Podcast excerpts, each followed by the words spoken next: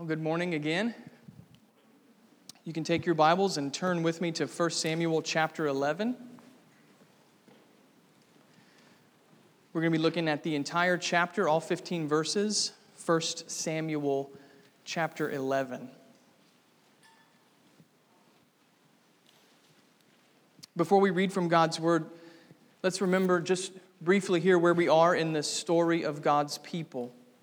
As we saw in chapter 10, Saul has been publicly recognized as the first king of Israel, but almost immediately, Saul faced conflict. Look back at how chapter 10 ended, verse 27. Some worthless fellows question, How can this man save us? So, even though God's will has been made clear, there is still this question lingering. There's this question hanging in the air. How is this kingship going to work out? How's it going to go for Saul? Well, chapter 11 is the answer to that lingering question. The worthless fellows question where salvation will come from, and God now gives them a resounding answer in these 15 verses. So, as we read here from the text, listen for the emphasis on salvation. Three times, beginning, middle, and end, salvation shows up in the chapter. That's the theme of 1 Samuel 11 salvation. So, with that in mind, let's read now from God's Word. This is what the Holy Spirit says to the church through his inspired author, beginning in verse 1. Then Nahash the Ammonite went up and besieged Jabesh Gilead. And all the men of Jabesh said to Nahash, Make a treaty with us, and we will serve you. But Nahash the Ammonite said to them, On this condition I will make a treaty with you, that I gouge out all your right eyes and thus bring disgrace on all Israel. The elders of Jabesh said to him, Give us seven days' respite, that we may send messengers through all the territory of Israel. Then, if no one will save us, we will give ourselves up to you. When the messengers came to Gibeah of Saul, they reported the matter in the ears of the people, and all the people wept aloud. Now, behold, Saul was coming from the field behind the oxen. And Saul said, What is wrong with the people that they are weeping? So they told him the news of the men of Jabesh. And the Spirit of God rushed upon Saul when he heard these words, and his anger was greatly kindled. He took a yoke of oxen and cut them in pieces and sent them throughout all the territory of Israel by the hand of messengers, saying, Whoever does not come out after Saul and Samuel, so shall it be done to his oxen. Then the dread of the Lord fell upon the people, and they came out as one man. When he mustered them at Bezek, the people of Israel were 300,000, and the men of Judah 30,000. And they said to the messengers who had come, Thus you shall say to the men of Jabesh Gilead, Tomorrow, by the time the sun is hot, you shall have salvation. When the messengers came and told the men of Jabesh, they were glad. Therefore, the men of Jabesh said, Tomorrow we will give ourselves up to you, and you may do to us whatever seems good to you. And the next day, Saul put the people into three companies. And they came into the midst of the camp in the morning watch and struck down the Ammonites until the heat of the day. And those who survived were scattered, so that no two of them were left together. Then the people said to Samuel, Who is it that said, Shall Saul reign over us? Bring the men that we may put them to death. But Saul said, Not a man shall be put to death this day, for today the Lord has worked salvation in Israel. Then Samuel said to the people, Come, let us go to Gilgal and there renew the kingdom. So all the people went to Gilgal, and there they made Saul king before the Lord in Gilgal. There they sacrificed peace offerings before the Lord and there Saul and all the men of Israel rejoiced greatly. Brothers and sisters, this is the word of the Lord given to us and for our good. Let's pray now and ask God's Spirit to illuminate our time together. Father, we praise you as the sovereign, almighty God of all creation who has spoken everything into existence and has spoken to us very clearly in the Word made flesh, your Son Jesus Christ, and in the Word written, given to us in the Scriptures. Father, we pray that you would help us now by your Spirit to hear what it is that you have said to your church. We pray, Father, that you would grant us discernment to know truth from error, that you would grant us grace to hold fast to the things that are true, and that you would open our eyes, Father, to behold wonderful things out of your word. God, apart from your work among us by the Spirit, we will not see, we will not believe, and we will not rejoice. So we ask you, we plead with you, Father, in the name of Christ, to come and help us to see. I pray that you would be with my words, God, to make them clear and truthful and faithful. Pray that you would be with your people, that they would feast now upon the truth of the Scriptures and be encouraged. We ask this in Christ's name and for his glory. Amen. What comes to your mind when you think about King Saul? Now, I know that you probably don't think about King Saul that much, but let's just say this morning you are thinking about him. What comes to your mind when you think about Saul, the first king of Israel? Well, for most of us, it's most likely not anything good. We think of Saul's irrational fits of rage or his paranoid hunt for David. When I was a kid in Sunday school, every flannel graph that included Saul, he looked mad all the time with a spear ready to kill somebody. So maybe you think about his rage, maybe you think about his paranoia, or maybe you remember the tragic final moments of Saul's life where he falls on his own sword as he's surrounded by his enemies. Sadly, those are the memories we most often associate with King Saul, and understandably so. To a large degree, Saul's life is a tragedy that illustrates the dire consequences of disobedience. And that's why it's so important that we pay close attention to this chapter. As you heard when we read, this chapter is no tragedy. In fact, it's just the opposite. This is kingship as God intended it to work. For all of his flaws, here, Saul acts as the king should act. He displays leadership, he sacrifices for the sake of the people he leads, and he accomplishes the task God had given him to do. This is the high point of Saul's life, the high point of his reign. Yes, we know a downfall is coming, but here in chapter 11, Israel's king acts as he ought. And in light of that, we have to ask the necessary question why is this moment so starkly different from the rest of Saul's life? What makes chapter 11 such a high point? Why is this chapter so good? And initially, we might think the answer is Simple. This moment is different because Saul does the right things. But is that really the answer? Is that really the reason?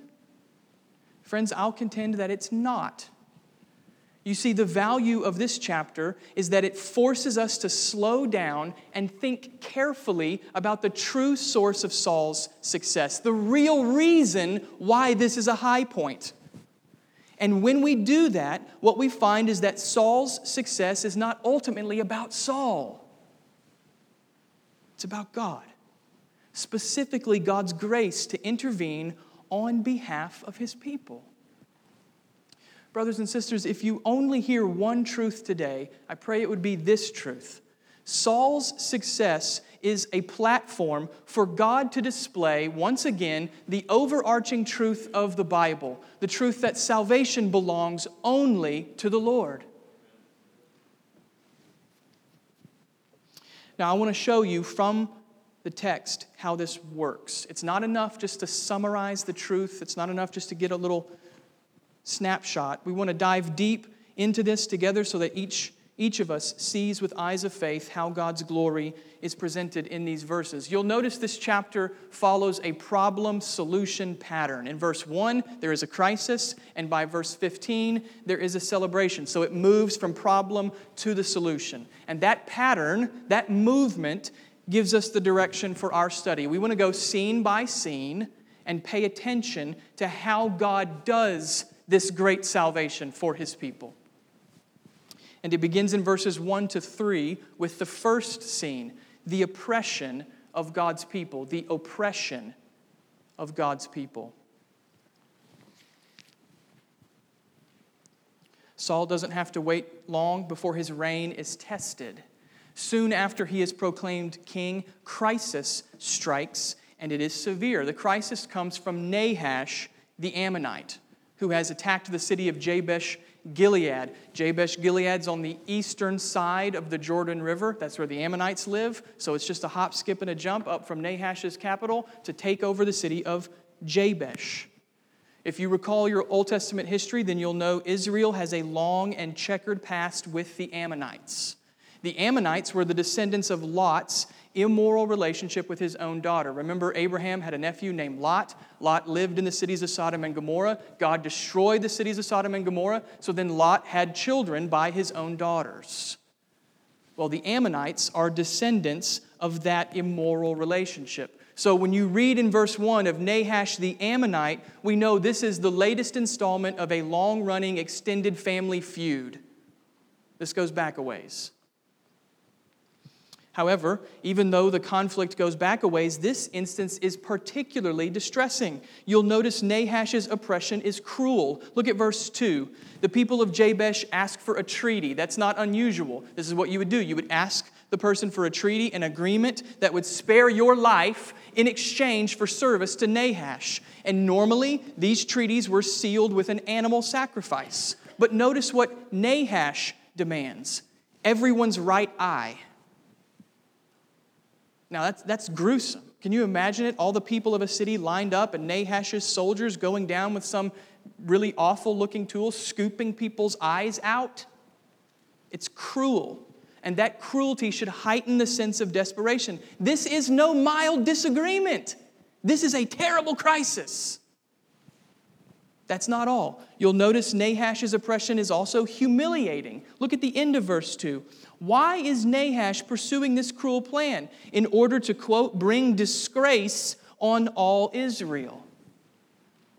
Nahash doesn't pick the right eye by chance. Without your right eye, a man could not be expected to fight in battle. So if you held your shield in your left hand that covered your left eye, with your right eye, you would see to strike back against the enemy. So no right eye, you can't fight. That's what Nahash is after here. He intends to make the people of Jabesh his slaves. He doesn't just want their money or their possessions, he wants to humiliate them. Still, he's not finished. You'll also notice Nahash's oppression is arrogant. Look at verse 3. The elders of Jabesh ask for a week's time to decide. They want to see if anyone will come to their aid. And surprisingly, Nahash agrees. You see the arrogance, friends? This is a game to Nahash. He takes pleasure out of watching these Israelites frantically call for help. Sure, he could squash them right now, but why not let it simmer for a while so that the entire city is infected with fear? He's incredibly arrogant. When you put all this together, you get a sense of just how helpless the people of Jabesh are at this point. They have no ability to save themselves. Don't miss that connection from verse 3. They are entirely dependent on salvation coming to them from outside of themselves. And that's how the first scene ends. If God's people are going to be saved, it will be because somebody else saves them. Friends, before we move on to the next scene, I do want to highlight the contemporary significance of this moment from Israel's history. The times have changed, but this kind of impression endures. In fact, it never goes away. Nahash the Ammonite may be dead, but his kind continues. And the tactics may have changed, but the purpose is the same. This is how the world treats the people of God with cruel arrogance that is intended to humiliate them. And therefore, we must not be fooled into thinking we can somehow accommodate the world and find peace. Do we not remember the words of the Lord Jesus himself from John 15? If the world hates you, know that it has hated me before you. And that if is a since the world is going to hate you. It's a sobering reminder and it's one that we need to hear, especially in our day. The world does not want a peaceful coexistence with the people of God. The world wants our subjection, our slavery. I don't mean that every single person you meet is somehow plotting against Christians in some dark room. I don't mean that. But I do mean that the world as a system is always seeking to squash God's people. And yet, what do we hear the so called strategists and counselors of our day saying to the church? If you'll just tone down the message, then people will listen. If you'll only give a little on this issue or that controversy, then you'll gain a better platform. If you'll just adopt this new method and drop all the talk about a bloody cross, then you'll gain influence. Brothers and sisters, that kind of thinking is foolish. It's a siren song that sounds good, but in the end, it leads to our destruction. So let me say it very clearly we cannot accommodate the world to win the world. It doesn't work that way. That's not how the kingdom of God works. God's kingdom is built upon the truth that there's only one God. And if you want to know him, you have to come to him through his son, Jesus Christ, who laid down his life on the cross as an atonement for sin. That's not the message the world wants to hear, but it's the only message we have. You cannot accommodate the world in hopes of winning the world. So, brothers and sisters, let's not listen to those siren songs. I want the church to grow. I want to see more lost people saved, don't you? Don't listen to the siren songs, however. Instead, let's be prepared and be ready to respond as the Lord Jesus taught us. How's that, you say? To love our neighbors as ourselves. That's the best answer to hostility. To contend for the truth, even when the world considers that truth backwards and foolish. To commit ourselves afresh to passing on the faith to the next generation. And most importantly of all, to remember what else Jesus said from John's gospel. In this world you will have tribulation, but take heart. I have overcome the world. So, friends, the first scene here in chapter 11 is sobering. It's sobering. And it does remind us of what we can expect in the world. We can expect opposition. But thankfully, oppression is not where the passage ends. In verses 4 to 11, we find encouragement in our second scene the work of God's Spirit. The work of God's Spirit. Now, what I love about this scene is how clearly God makes his point to us. You don't have to know Hebrew or have been to seminary to see the key point of this scene. It's verse 6. Everything changes from verse 6 onward. This is the turning point, both for Saul and for the people of Israel. Notice what happens. Word of Nahash's cruelty reaches the town of Gibeah, and the people are overcome with grief. Gibeah and Jabesh share some history. You can read about that history in Judges 21 if you would like, but for now it's enough to note that these two towns share deep roots and family ties, so that Jabesh's suffering is Gibeah's grief. But then the turning point comes. Saul hears the awful news, and suddenly, without warning and without Saul's permission, things change. Look again at verse 6. And the Spirit of God rushed upon Saul when he heard these words, and his anger was greatly kindled. Now, if you remember Israel's history, then this moment should sound familiar to you. This is not the first time the Spirit has rushed upon someone with power. Think about the book of Judges. Over and over, God's people in the book of Judges are oppressed and over and over, God rescued his people by sending his spirit to raise up a deliverer. And it would come with this language of the spirit rushing upon someone. It happened to Othniel, it happened to Gideon, it happened to Samson, and now it happens with Saul. He's the latest in this line of spirit empowered deliverers. And that's the connection we're meant to make at this point. Don't ask the question, Is Saul saved? That's the wrong question for now. Ask the question how does he do this? By the power of God's Spirit. At this point in Israel's history, Saul is the Lord's man. He is the one whom God empowers to deliver his people. And indeed, that deliverance comes quickly. Notice how rapidly things unfold in verses 7 to 11. Saul rallies the people in verse 7, organizes an army in verse 8, encourages the oppressed in verse 9, and then finally routs the wicked in verse 11. That's a stunning turn of events. A situation that seemed hopeless is now full of hope. A people who were helpless have now been delivered. And how did it all happen? What was the turning point, friends? Verse 6. It all happened through the work of the Spirit. It's so important that we keep things in proper order here. It is very easy to miss the point. It was not that Saul used the Spirit to deliver Israel, it's that the Spirit worked through Saul to save God's people. You see, everything turns on the Spirit's work. When we read this, we're drawn to the size of the army or the strategy of the battle or why do you got to kill so many Ammonites? But verse 6 is like a lighthouse that cuts through the fog and draws us back to what should get our attention not Saul, not the battle, not the strategy, but the work of God's Spirit. Saul may have led the army, but it was the Spirit who brought salvation to God's people. And what an important reminder this becomes for Israel.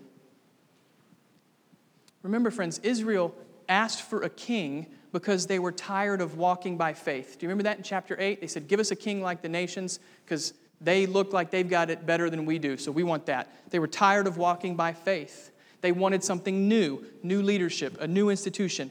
Anything other than what we have, God.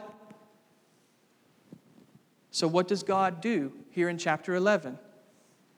He mercifully reminds Israel that what they need most is not new leadership, but a renewed dependence on God who works by his Spirit. Brothers and sisters, this is Scripture's reminder to us as well. You see, we're a lot more like Israel than we care to admit. The application for us doesn't come from Saul, but from Israel. This isn't a text about how you need more Holy Spirit power. This is a text about revealing your heart and what you're trusting in. How easy it is for us to grow tired of simply walking by faith. How quickly we decide that what we need is something new, new circumstances, new strategies, maybe even new institutions. Do you ever start to think like that? I do. There are days when the normalcy of the Christian life, when the normalcy of our church seems powerless to me to deal with what the world is throwing at us. And after a while, I start to long for something new, something fresh. But, friends, that's precisely the faulty idea God confronts here in 1 Samuel 11. We don't need new institutions or new ways of tapping into the Spirit's power. It's actually just the opposite. We need to beware our tendency to look for salvation in something other than God. Listen, friends, I won't pretend to know how the church should answer all the challenges facing her today. I don't know.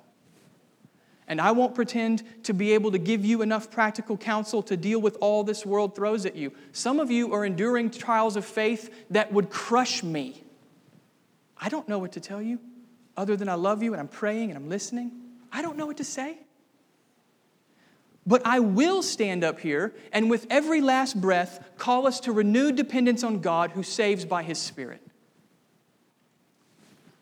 That was the lesson God gave Israel in this chapter. Even with a king, it's God who saves. And that's the same lesson he gives now to us. So, brothers and sisters, let me just offer you these simple encouragements. Just simple encouragements. Keep pressing on to know God through his word. It's through God's word that the Spirit works with power. Keep striving to love one another and bear each other's burdens. It's through the life of the church that the gifts of the Spirit are seen and enjoyed. And most important of all, keep anchoring your hope in Christ. It's through His gospel that the Spirit works to save. You see, we may not like to hear this, but in every season, what the church needs is not something new, but a renewed dependence on God who works among us by his Spirit. So let's give ourselves to that.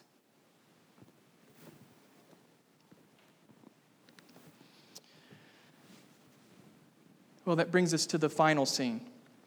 We've seen the oppression of God's people, we've seen the work of God's Spirit. Now, in verses 12 to 15, we get the last scene that ties it all together the joy of God's reign. The joy of God's reign. This scene is short, but it's powerful. Here at the end, we see the people of Israel relating to God as they ought. From the king on down, this is a snapshot of the good life. This is how things are supposed to be under the old covenant. Notice with me how the picture plays out. There are three distinct features, with each one building until the end. To start it off, Saul humbly gives glory to God. Look at verse 12. After the victory, the people remember those worthless fellows who questioned Saul, and they decide that they should probably die. Apparently, the people of Israel have suddenly developed a high sense of justice. Then something unexpected happens. Saul the king intervenes on behalf of his enemies. Notice verse 13. But Saul said, Not a man shall be put to death this day, for today the Lord has worked salvation in Israel. You see, Saul grasps the weight of what has happened, he gets it. There's no need to defend Saul's honor because the victory doesn't belong to him. The victory belongs to the Lord. This is a day for celebration, not for vengeance. And so Saul does what Israel's king should do. Instead of honoring himself, he humbly gives glory to God. Along with this, we also see there's a renewed allegiance to God. Notice verse 14. Samuel the prophet calls the people to Gilgal in order to renew the kingdom. Now, that phrase is significant. What does it mean to renew the kingdom? Well, to answer that, we have to peek ahead to next week's passage, chapter 12. And as you read that chapter, it's clear that renewing the kingdom is more about God than it is the king. In fact, listen to just one verse from chapter 12, verse 14. If you will fear the Lord and serve him and obey his voice and not rebel against the commandment of the Lord, and if both you and your king who reigns over you will follow the Lord your God, it will be well. So, do you hear the emphasis there? Renewing the kingdom requires renewed allegiance not to the king, but to God. And that's what is happening here in verse 14. The people unite behind Saul, even as Saul humbles himself before the Lord. There may be dark days ahead for Saul's reign, but at this point, the kingdom works as it should. Finally, the last piece of the picture the joyful worship of God. Look at verse 15. There's a nationwide religious ceremony. Sacrifices are offered in response to God's deliverance, and the Lord receives from his people what belongs to him. He receives their worship. But notice how this worship is described. Don't, don't miss this, friends. Look at the end of the verse. Saul and all the men of Israel rejoiced greatly. You see, this wasn't a heartless ceremony where the people went through the motions to appease God. We often think of the Old Testament in these really stark and austere colors and pictures, but here it's bright, it's vivid, it's joyful. This isn't heartless. This was a celebration thanksgiving and gratitude to God are welling up and overflowing from the people's lives with unbridled joy. You see, this is how God intended life to be humble praise combined with renewed allegiance, all producing joyful worship among the people of God. Oh, friends, what a helpful reminder this should be for us. For a brief moment in time, Israel gets it right. Here they are at Gilgal, and they've gotten what they want. They've gotten a king, and yet, what is it that gives them their deepest joy? Not the king, but the Lord. Do you see how God is working, friends? He's doing whatever it takes to show his people that he alone satisfies, that he alone is their treasure. How important it is that we hear this reminder. Joy is not found in getting what we want or even what we think we need. Joy is the fruit of having God and believing that He alone is enough.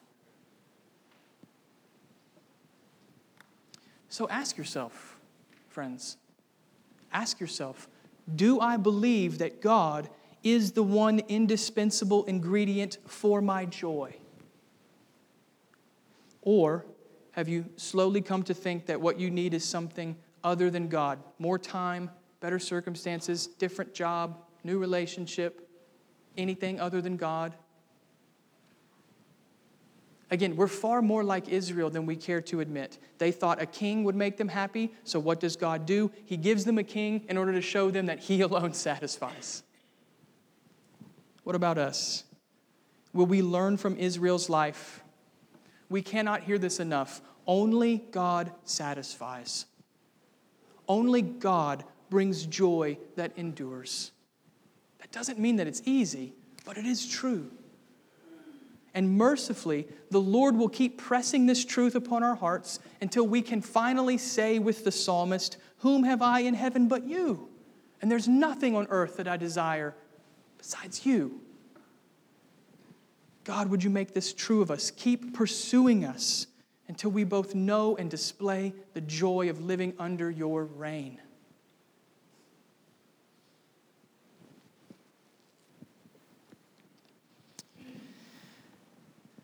Well, if you remember at the outset of the message, we said the theme of this chapter was that salvation belongs to the Lord. That's the overarching truth of the Bible, and it's the truth that shines blazing at the center of this text. Think, think about how this chapter has unfolded. It began with God's people facing oppression so powerful they could not save themselves. They were helpless and hopeless. They were entirely dependent on salvation being provided for them from the outside. Then, through the work of God's Spirit, that salvation came. God raised up a deliverer who did for them what they could not do for themselves. He broke the oppression and freed God's people from certain slavery. And what was the fruit? Joyful worship that glorified God and proclaimed Him as the only God who saves. That's what happened in 1 Samuel 11. It was a real event that happened in history with real people and brought salvation to God's people. And yet, brothers and sisters, is this not also a wonderful picture of what has happened to us in the gospel? We too were hopeless and helpless, facing an enemy we could not overcome. We too were entirely dependent on salvation being provided for us, for we certainly could not save ourselves. And amazingly, astonishingly, we too have tasted the Spirit's work to save. If you love Christ today, it's because the Spirit invaded your heart, gave you new life, and then opened your eyes to see Christ the King. That's incredible news. That's reason for joy. And now, what's the fruit of our lives? The joyful worship to God, together as His people, proclaiming His glory, spreading His fame, building up His church. Friends, do you see the gospel picture? This real historical moment from Israel's past pictures how God works. He saves the helpless through the work of His Spirit so that He gets the glory. Truly, then, we can join with the people of God in 1 Samuel 11 in raising our voices to declare this great truth that salvation belongs only to the Lord. Amen? Let's pray.